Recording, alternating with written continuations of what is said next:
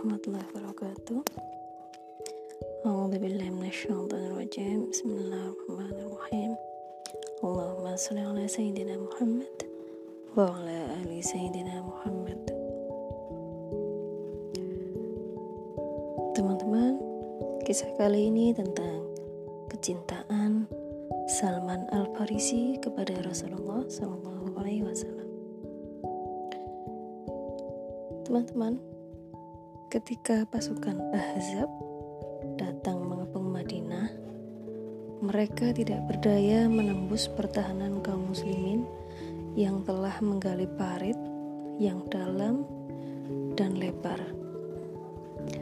Cara berperang semacam ini belum pernah dikenal oleh orang-orang Arab.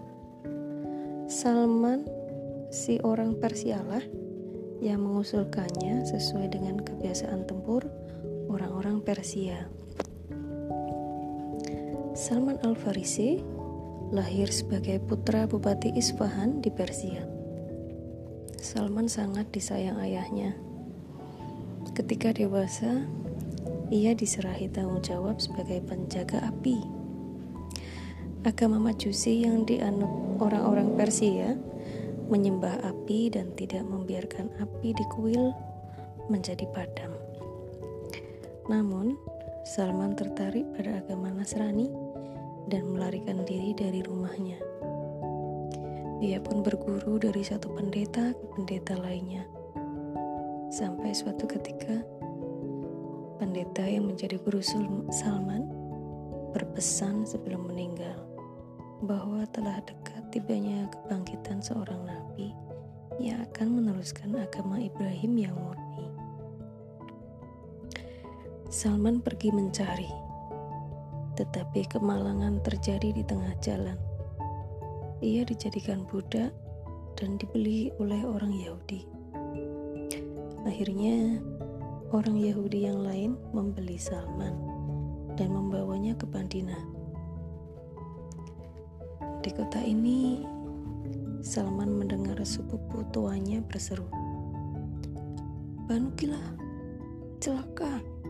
Mereka berkerumun mengelilingi seorang laki-laki di Kuba yang datang dari Mekah dan mengaku sebagai nabi.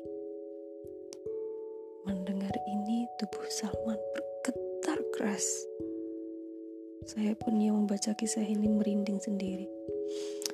Sudah begitu lama ia mencari sampai akhirnya kini nabi itu ada di dekatnya.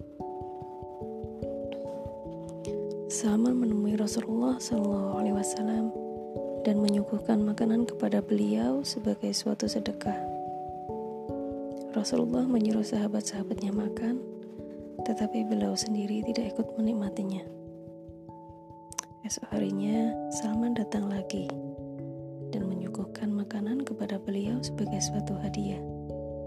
Kali ini, Rasulullah Shallallahu Alaihi Wasallam ikut makan bersama para sahabatnya. Dari peristiwa itu, yakinlah Salman bahwa yang dihadapannya sungguh merupakan nabi utusan Allah. Karena seorang nabi tidak makan sedekah, tetapi mau menerima hadiah.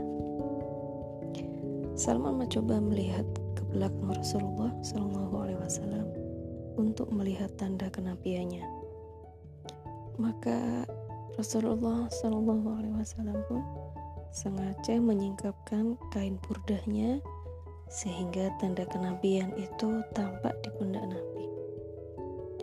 Salman menciumi tanda kenabian itu sambil menangis. Rasulullah Shallallahu Alaihi Wasallam pun dan para sahabatnya kemudian membebaskan Salman Al Farisi dari perbudakan. Akhir hayat Salman Al-Farisi Dalam sakit yang membawa ajalnya, Salman memanggil istrinya untuk mengambil titipannya dulu. Titipan itu ternyata hanya seikat kasturi yang diperolehnya waktu pembebasan Jalula. Barang itu sengaja disimpan untuk wangi-wangian pada hari wafatnya. Kemudian sang istri disuruh mengambil secangkir air, ditaburinya dengan kasturi, lalu diaduk dengan tangan. Salman pun berkata pada istrinya, Percikkanlah air ini ke sekelilingku sekarang. Telah hadir di hadapanku makhluk Allah, yaitu malaikat yang tiada dapat makan, tetapi gemar wangi-wangian. Demikian teman-teman, kisah dari Salman Al-Farisi radhiyallahu anhu. Salman orang Persia. Ya.